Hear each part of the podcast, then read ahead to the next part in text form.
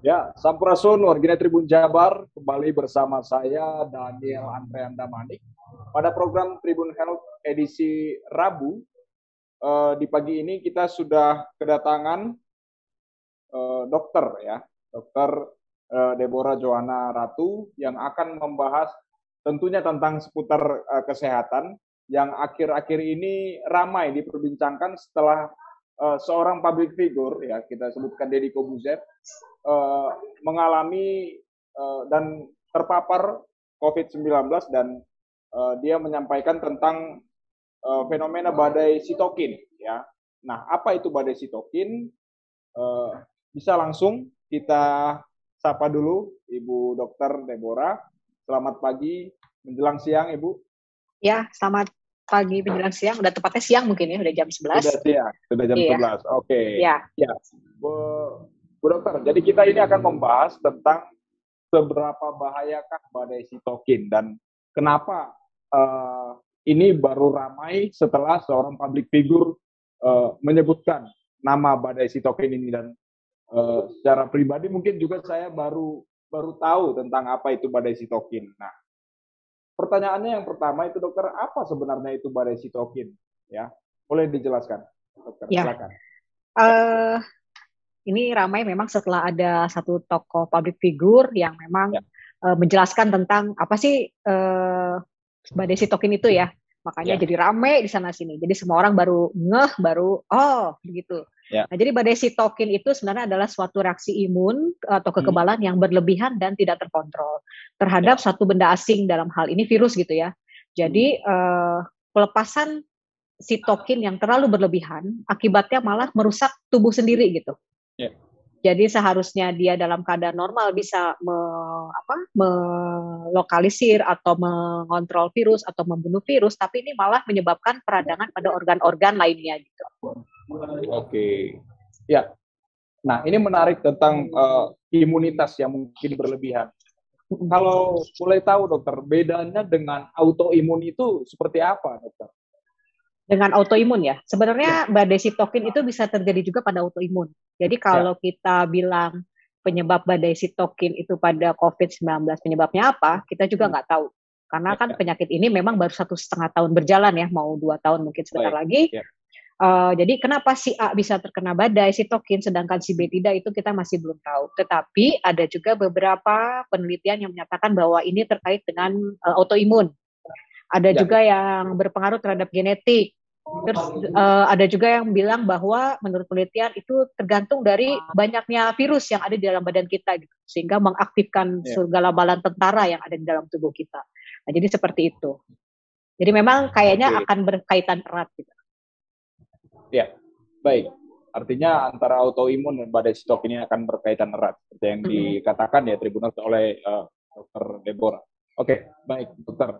Uh, terkait dengan uh, penyebutan badai sitokin ya yang disebutkan oleh uh, Deddy Kobuzer kemarin itu.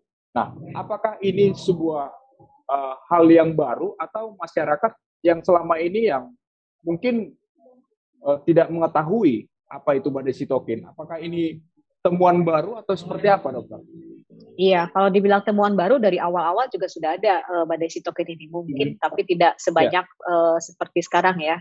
Um, Baik. Dari awal itu uh, badai sitokin ini kalau kita ketahui memang tidak hanya pada kasus COVID-19, tetapi pada penyakit-penyakit infeksi seperti SARS, uh, SARS, kemudian pada MERS-CoV, kemudian pada influenza juga itu bisa ada badai sitokin.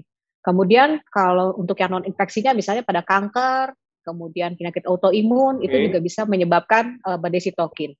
Orang yang tabrakan patah tulang banyak di banyak tempat itu juga bisa terjadi badai sitokin gitu. Jadi badai sitokin itu sebenarnya uh, apa namanya bisa terjadi karena memang reaksi berlebihan di dalam tubuh kita. Jadi apa proses sistem kekebalannya tubuhnya sangat luar biasa, sangat ya. aktif. Sinyal-sinyal yang dikirimkannya terlalu banyak sehingga akhirnya tadi merusak uh, tubuh kita sendiri gitu. Jadi dari awal sudah ada, cuman memang sekarang-sekarang ini uh, karena kan dia lebih banyak menyerang komorbid ya, terutama untuk lansia ya. dan komorbid. Nah, itu akan menyebabkan angka kematian memang yang cukup tinggi kalau terkena badai sitokin gitu. Oke, baik. ini menarik tentang imunitas yang yang mungkin uh, sangat-sangat kuat dan ya cenderung berlebihan. Seperti public figure tersebut uh, dengan pola hidup yang cukup baik ya, olahraga yang cukup baik. Nah, apakah uh, apa ya? Itu bisa membuat bahwa seseorang yang dengan pola hidup yang sehat ya, pola hidup yang sehat bisa bertahan untuk menghadapi ini, dok. Iya, dia bisa bertahan atau ya tidak itu makanya tadi kita nggak tahu penyebabnya apa ya. Yeah. Jadi kenapa si A B si A kena B ken, tidak kena gitu. Nah, oh, jadi uh, balik lagi kalau misalnya jadi si tokin itu kan sebenarnya adalah protein sistem kekebalan tubuh ya yang mengatur hmm. interaksi antar sel. Jadi dia tuh akan membawa sinyal kepada sistem kekebalan tubuh untuk melaksanakan mekanisme pertahanan tubuh untuk menyerang suatu penyakit. Nah, jadi kalau misalnya pelepasan sitokinnya itu di luar kontrol, jadi terlalu hmm. tinggi, dia manggil bala tentara terlalu banyak, sedangkan si virusnya sendiri tuh udah tidak ada gitu. Sudah okay. menurun, uh, dia sudah menurun ataupun sudah tidak ada, akhirnya dia malah menyerang tubuh kita sendiri. Seperti itu mekanismenya. Yeah. Nah, kalau misalnya, nah sifatnya sitokin juga memang ada yang uh, katanya sih kalau semakin usia itu dia semakin agak lambat dalam uh, jadi ada yang memberi perintah, ada yang kayak menyetop gitu. Jangan okay. kirim lagi, jangan kirim lagi. Nah, jadi itu terjadi ketidakseimbangan, ketidakseimbangan antara yang memerintah dengan yang udah stop aja gitu. Karena ini sudah tidak ada peperangan seperti di dalam tubuh kita seperti itu. Nah, sementara ini masih manggilin terus tentaranya, sedangkan yang nyetopnya nggak ada, nah, seperti itu. Jadi bisa jadi yang satu bagian yang nyetopnya itu memang kurang atau memang yang manggilin terus-terusan gitu. Sedangkan yang stopnya nggak tidak sebanyak yang memanggil bala tentara tersebut seperti itu. Ya. Oke, ya terima kasih dokter. Oke, ini juga tadi menarik terkait dengan bahwa semakin uh, terkait dengan usia dari uh, seseorang ya. Ya. Apakah ini kalau kita berbicara tentang uh, sindrom badai sitokin ini bisa menyerang siapa saja sebenarnya dan apakah ada range usia yang uh, rawan terpapar atau yang sangat berisiko terpapar jika terserang badai sitokin ini? Ya, jadi kalau kita bilang uh, siapa saja bisa terkena badai sitokin ya semua ya. pasien COVID, semua range usia itu bisa terkena. Tetapi hanya untuk yang lansia dan komorbid itu yang memang harus kita perhatikan lebih gitu ya. Hmm. Karena sebenarnya orang tanpa gejala juga, misalnya ya. uh, Deddy Kobusier kan awalnya tanpa gejala ya, yeah. tanpa gejala terus uh, hari kelima tuh kalau nggak salah mulai hmm. terasa nggak enak nah yeah. itu sebenarnya sudah terjadi badai sitokin di situ jadi kalau pada dan itu juga tergantung di fase mana dia terkenanya. Bisa karena di dalam uh, apa penyakit COVID-19 ini kan ada tiga fase.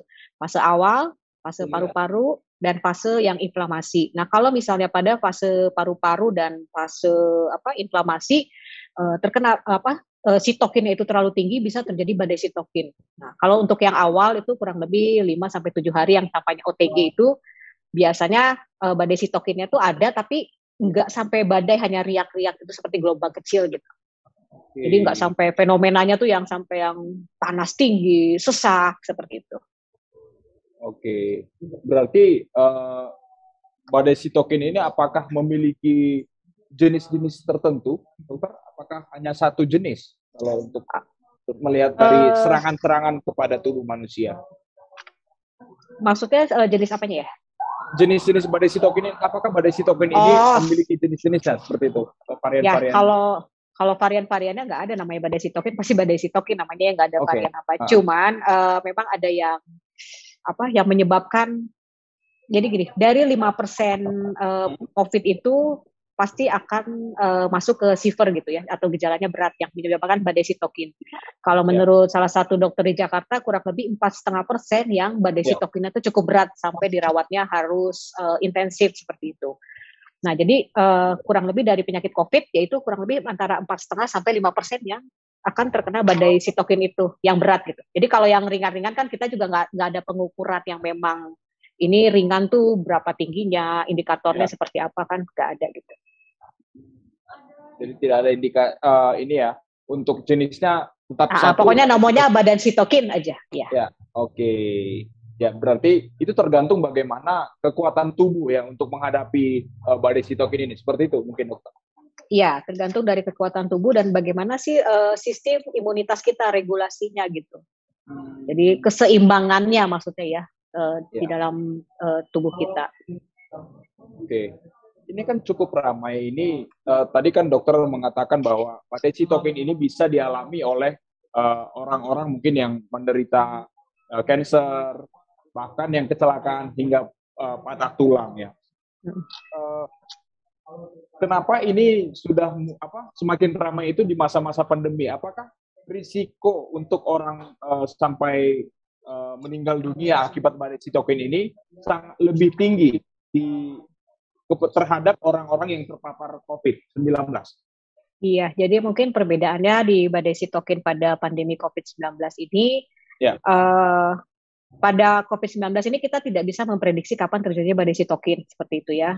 Nah, terus uh, pada COVID-19 juga itu kadar sitokinnya itu sangat tinggi sekali dibandingkan dengan penyakit-penyakit lainnya. Yeah. Nah, kemudian yang terakhir uh, kalau terjadi badai sitokin itu biasanya tidak mengenai uh, atau kecil angkanya mengenai pernapasan. Sedangkan di COVID-19 itu badai sitokin itu terjadinya terutama di organ paru-paru gitu kan organnya. Jadi makanya gangguannya ke pernapasan sehingga itu akan uh, menyebabkan kelainan paru-paru dan pasti itu akan mendapat perhatian lebih kan ya. dibandingkan dengan yang lainnya. Penyakit lainnya juga ada, cuman ya itu angkanya kecil gitu, nggak terlalu besar. Seperti Oke. itu. Ya, Oke, itu tadi ya Tribuners yang dijelaskan oleh Dr. Deborah terkait dengan uh, apa itu badai sitokin yang mungkin uh, Tribuners yang menyaksikan tayangan ini secara live pada YouTube dan uh, Facebook Tribun Jabar, mungkin yang baru mengetahui setelah seorang public figure sudah uh, mengalami dan menjelaskan apa yang uh, menjadi pengalamannya saat uh, dilanda ya badai sitokin dengan dari istilahnya saja sudah cukup cukup cukup menakutkan gitu ya badai.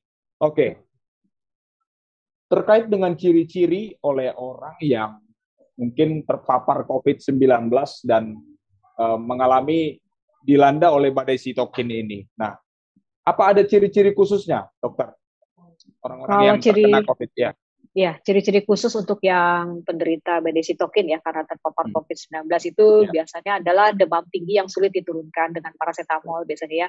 Kemudian ada rasa menggigil, biasanya dua itu sih demam tinggi sekali dengan hmm. uh, sesak sampai dengan gagal nafas. Jadi pada pemeriksaan saturasi oksigen biasanya tuh kadarnya turun terus gitu. Okay. Nah kemudian bisa kesadaran menurun sampai dengan kejang, kemudian nyeri-nyeri otot seperti itu bisa sih nafsu makan, mual muntah. Tapi terutama dua hal ya uh, panasnya tinggi banget dengan uh, ada sesak gitu. Itu kan yang membuat orang jadi gaduh gelisah kemudian semakin dia gelisah kadar oksigennya juga akan semakin banyak terpakai gitu ya pasti saturasinya akan semakin menurun seperti itu. Oke.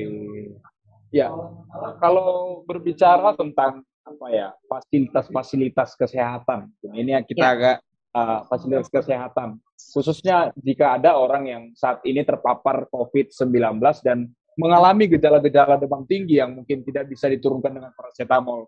Nah, sejauh ini uh, seperti apa dokter?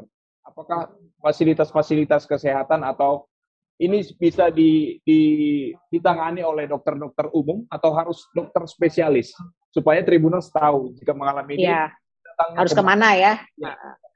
Jadi gini, sebenarnya uh, tadi kan kita bilang uh, kalau misalnya orang tanpa gejala juga bisa terjadi badai sitokin. Oleh karena itu, setiap orang yang uh, COVID-19 terpapar COVID-19 atau terkonfirmasi COVID-19 itu sebenarnya pada saat isolasi mandiri harus di bawah pengawasan dokter. Oleh ya. karena itu, kenapa kita di fasilitas kesehatan suka ribut, ayo lapor, lapor, lapor untuk memantau selama 14 hari seperti apa. Hmm. Kalau memang ini biasanya badai sitokin itu setelah 10 hari justru. Okay. 10 hari eh, apa keadaannya gitu ya baru baru terjadi gitu yang ke apa gejala yang tingginya itu. Nah, jadi kalau misalnya terjadi ah kok tadinya udah enak kenapa sekarang tiba-tiba panas tinggi gitu ya. Panas tinggi, kemudian eh, apa namanya sesak gitu ya. Nah, pasti nanti dari fasilitas kesehatan juga akan merujuk ke rumah sakit-rumah sakit yang memang eh, yang ada gitu ya. Jadi seperti kita ketahui bahwa sistem rujukan kalau di Kota Bandung sendiri itu harus melalui uh, satu sistem yang di mana kita harus uh, melapor dulu gitu.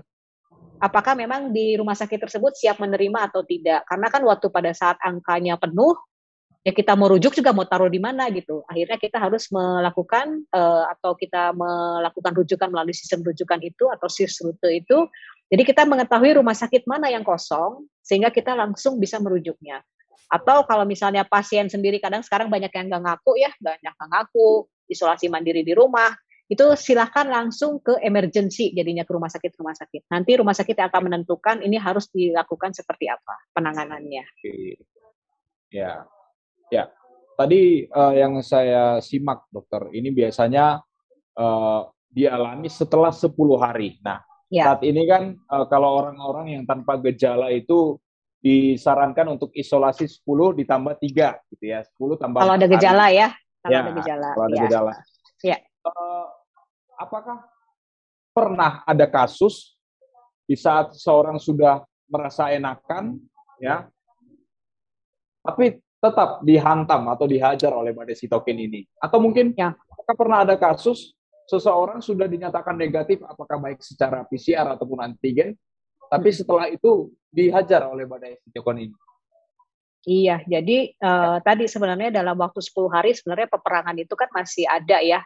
Cuma ya. nanti ada kadarnya menurun atau tidak. Jadi walaupun kadar uh, apa pada saat pemeriksaan PCR kita sudah negatif, tetap ya. saja masih bisa terjadi badai sitokin itu seperti yang dialami oleh public figure saat ini. Ya. Jadi sudah nyatakan negatif, tapi ternyata ya tadi mungkin karena si apa sitokinnya masih aktif memanggil bala tentara, sedangkan virusnya sendiri sebenarnya sudah uh, sudah menurun gitu ya, tidak tidak sebanyak waktu awal.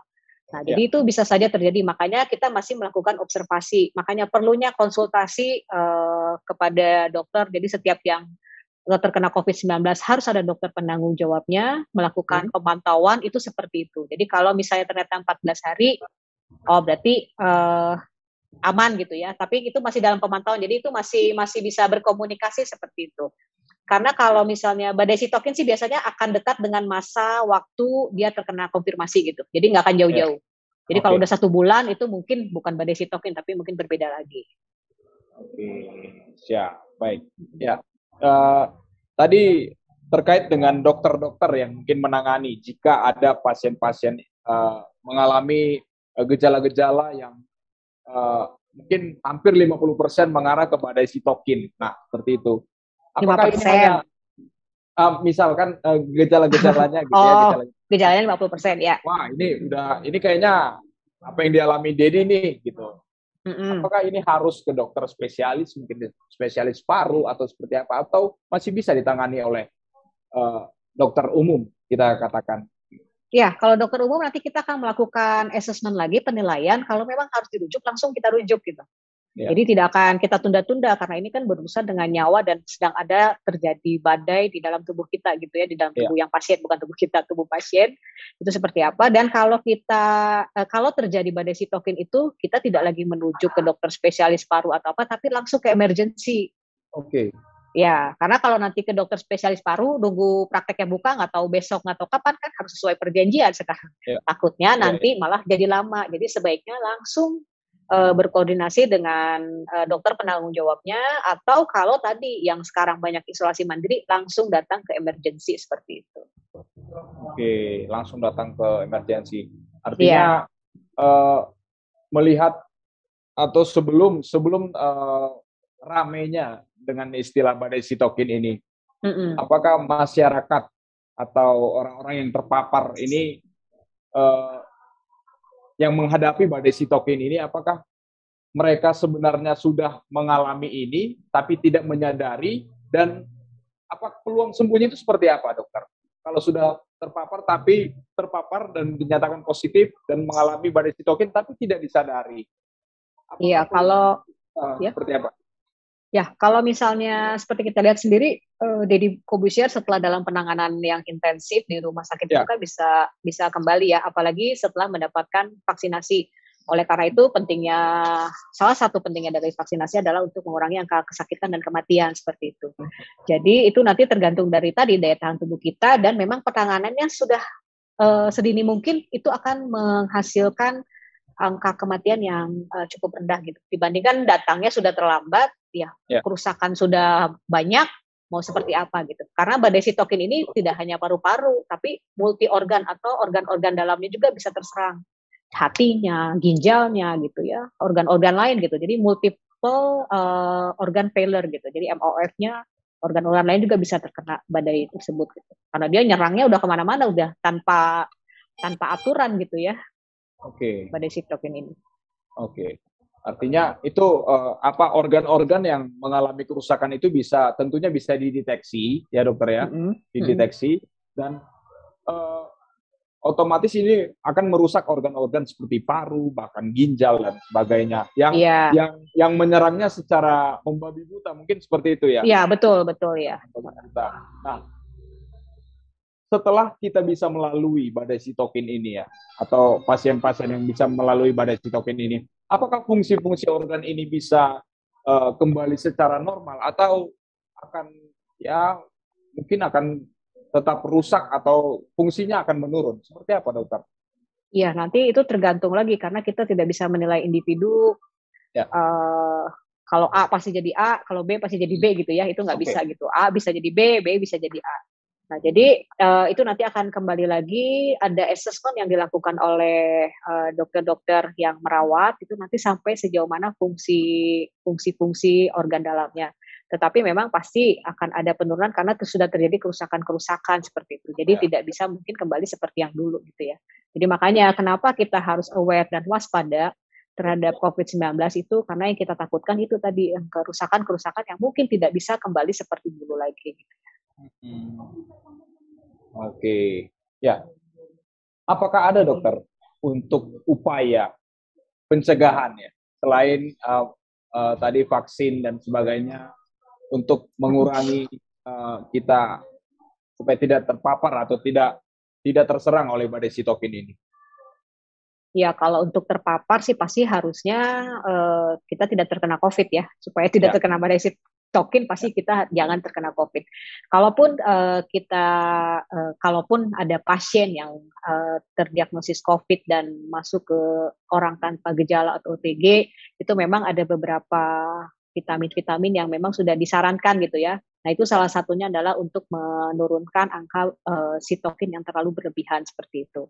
Nah, jadi itu ya. bisa di apa namanya dibicarakan atau di nanti bisa konsultasi lah ke dokter-dokter penanggung jawab yang ada seperti itu. Jadi memang intinya adalah jangan sampai terkena COVID-19 itu sih. Hmm, ya. Oke, jangan sampai terkena COVID-19 ya. Jadi itu iya. benar apa yang disampaikan oleh Dokter Deborah tadi. Uh, badai sitokin ini memang cukup cukup uh, mengerikan ya. Namanya juga sudah badai ya. Pasti sangat-sangat mengerikan dan uh, sampai berisiko pada kematian ya dokter ya. Betul ya. Risiko pada kematian dan uh, ini akan membabi buta di dalam organ tubuh ini. Nah, kalau kita berbicara tentang ciri-ciri uh, atau orang bagaimana apakah kita bisa mengenali orang-orang yang uh, terpapar COVID-19 dan uh, mengalami atau badai sitokin ini, apakah kita bisa secara kasat mata melihat ini ter, terpapar COVID-19 dan diserang oleh badai sitokin? Bisakah kita melihat secara kasat mata? Bisa nggak ngelihat secara kasat mata? Jadi mungkin uh, kalau dilihat sih pasti nanti dari gejala-gejalanya ya yang ada ya. Yeah. Nanti kita lihat dari gejala ada. Kalau memang panasnya tinggi, yeah. setelah kita kasih obat penurun panas, uh, kok kayaknya masih panasnya terus tinggi gitu ya. Dan yeah. ini kok keadaannya makin sesak. Apalagi setiap orang sekarang di rumah rata-rata hampir punya pulse oximetry gitu. Jadi Benar. bisa mengukur kadar saturasi oksigennya. Pas lihat, oh ini kok turun gitu ya. Jadi begitu di bawah 94, jadi harus sudah mulai waspada gitu ya. Jadi berarti ini ada sesuatu yeah. gitu. Tapi jangan panik dulu karena lebih baik kita mungkin pemasangan pulse oximetrinya juga nggak benar atau baterainya juga udah mau habis kita nggak tahu gitu ya. Jadi orang udah panik duluan padahal sebenarnya dia biasa-biasa aja.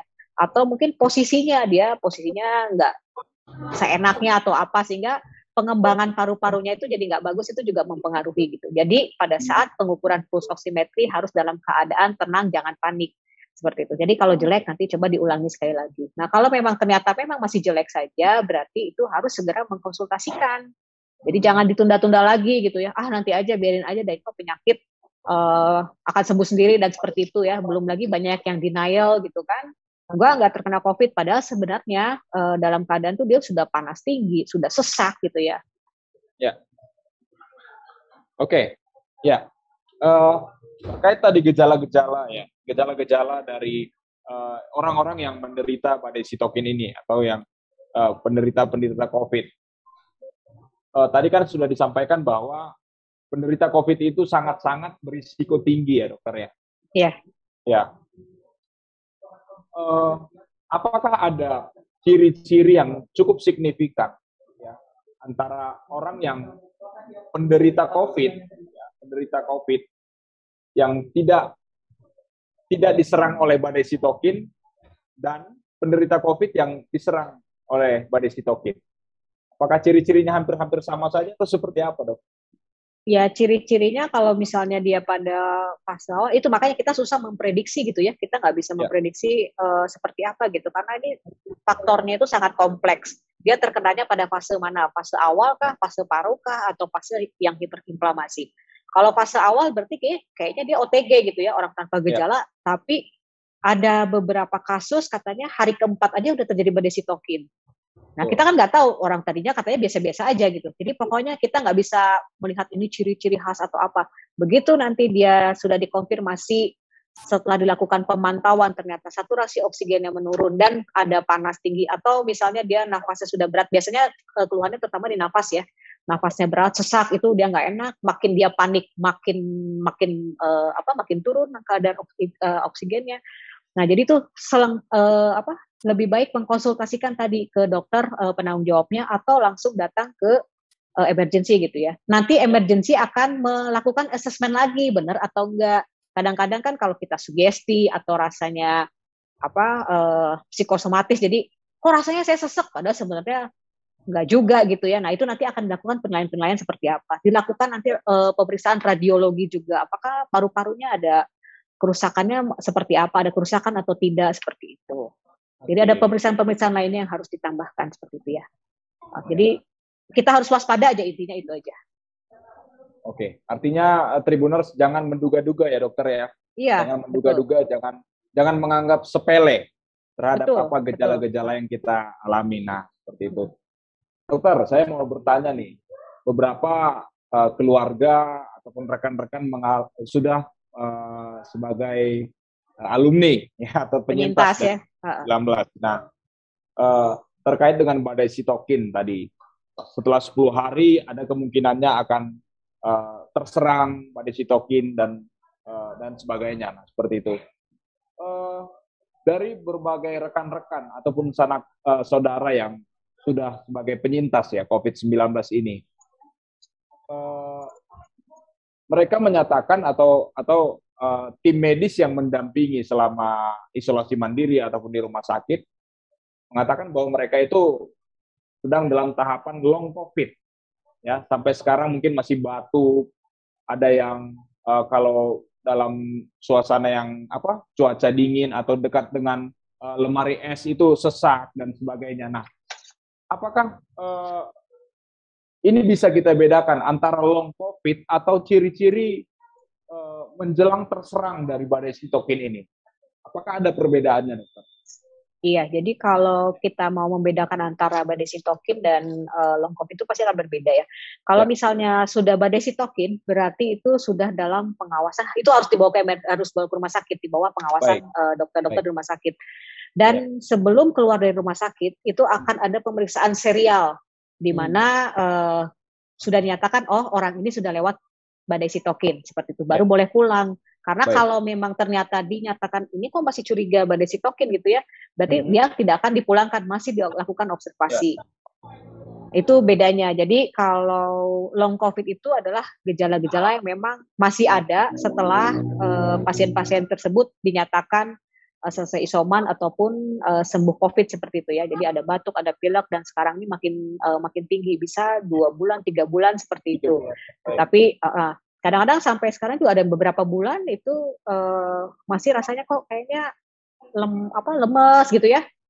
Yeah. Terus tiba-tiba blocking mau ngomong apa tadi ya gitu ya kayak yeah. kayak ada sesuatu gitu ya saya lupa uh. gitu ya jadinya nah itu bisa saja terjadi tapi itu memang butuh latihan-latihan di mana kita uh, membiasakan apa sih supaya kita tidak lupa seperti apa gitu jadi jangan terlalu terbawa um, apa sugesti juga bahwa kadang-kadang orang oh saya kan long covid long covid seperti itu tapi nggak bagaimana kita berusaha di apa meningkatkan apa ya namanya uh, motivasi diri gitu Baik. Jadi saya bisa, saya kuat, saya sehat seperti itu. Nah itu yang harus ditekankan seperti itu.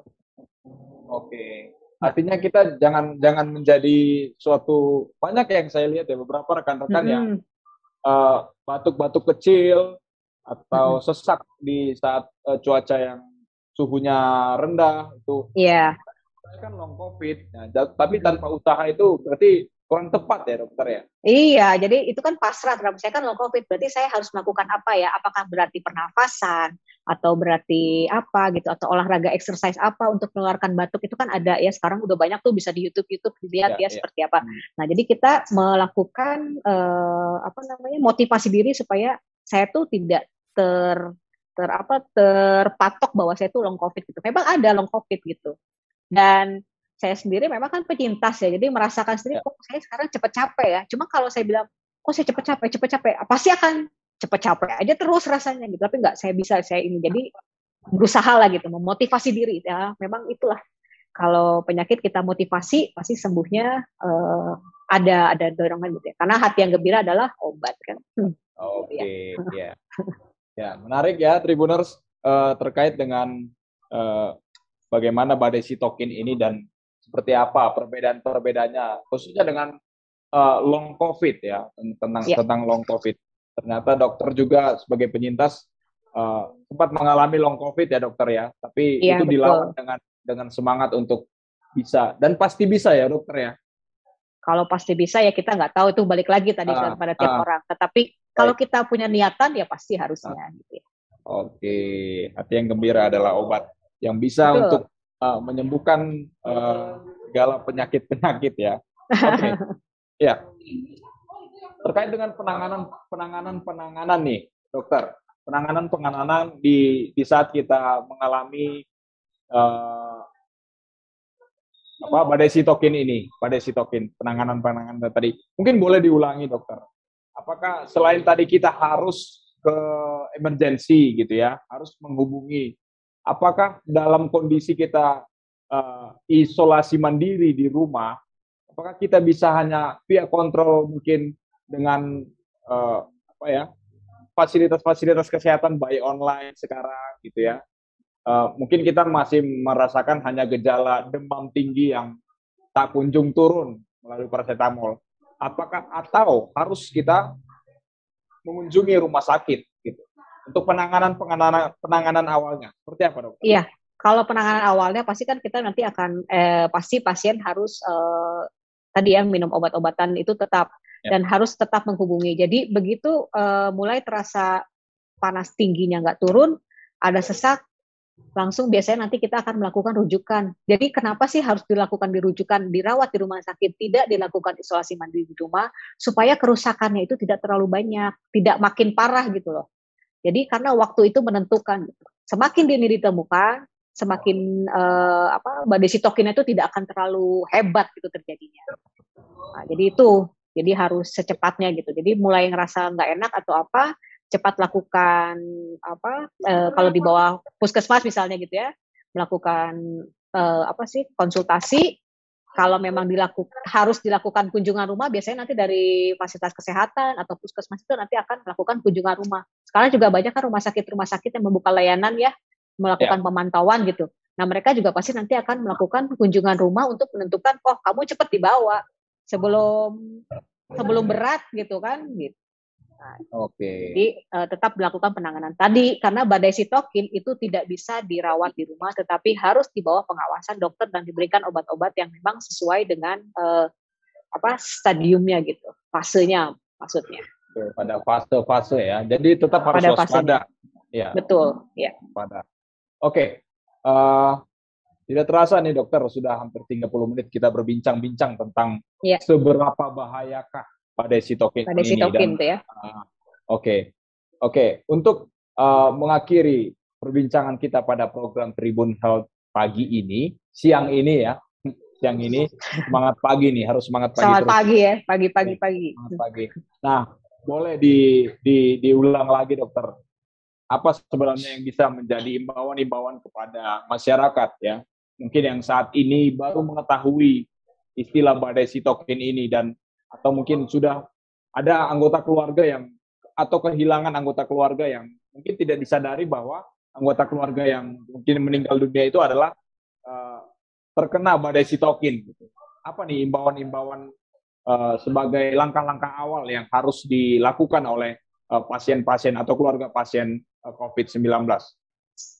Ya, jadi uh, seperti kita ketahui tadi, kalau badai sitokin itu adalah suatu reaksi sistem imun ya yang berlebihan dan tidak terkontrol terhadap suatu uh, apa namanya benda asing atau virus di sini.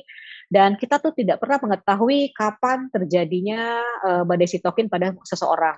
Sehingga karena faktor tadi terlalu kompleks sehingga ada pencegahan-pencegahan caranya yaitu sebenarnya disiplin tetap memperhatikan 6M mau 6M mau 8M mau berapa M tetap sebenarnya uh, 5M pertama itu yang kita harus perhatikan sekarang ya. Kemudian melakukan vaksinasi, pola hidup sehat, karena orang sekarang awal-awal tuh di rumah aja, nggak ke mana-mana.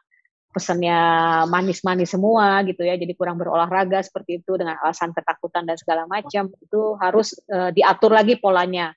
Apalagi kita tidak juga bisa uh, stay at home yang benar-benar stay at home ya, tapi kita harus mulai membiasakan diri, adaptasi kebiasaan baru gitu ya dengan melakukan 6M tersebut. Nah, kalau memang untuk yang itu yang untuk pencegahan ya. Nah, kalau yang sudah dilakukan eh apa? Kalau yang sudah terkonfirmasi COVID-19 itu segera lapor ke fasilitas kesehatan terdekat. Karena sekarang ini banyak sekali yang memang uh, sistemnya online, mereka langsung pesan obatnya ke mana saja sehingga tidak di ada dokter yang melakukan pemantauan khusus. Nah, itu juga uh, walaupun penyakit ini sebenarnya apa ya namanya self limiting disease yang bisa sembuh tetapi kita tetap harus waspada karena ada badai sitokin ini.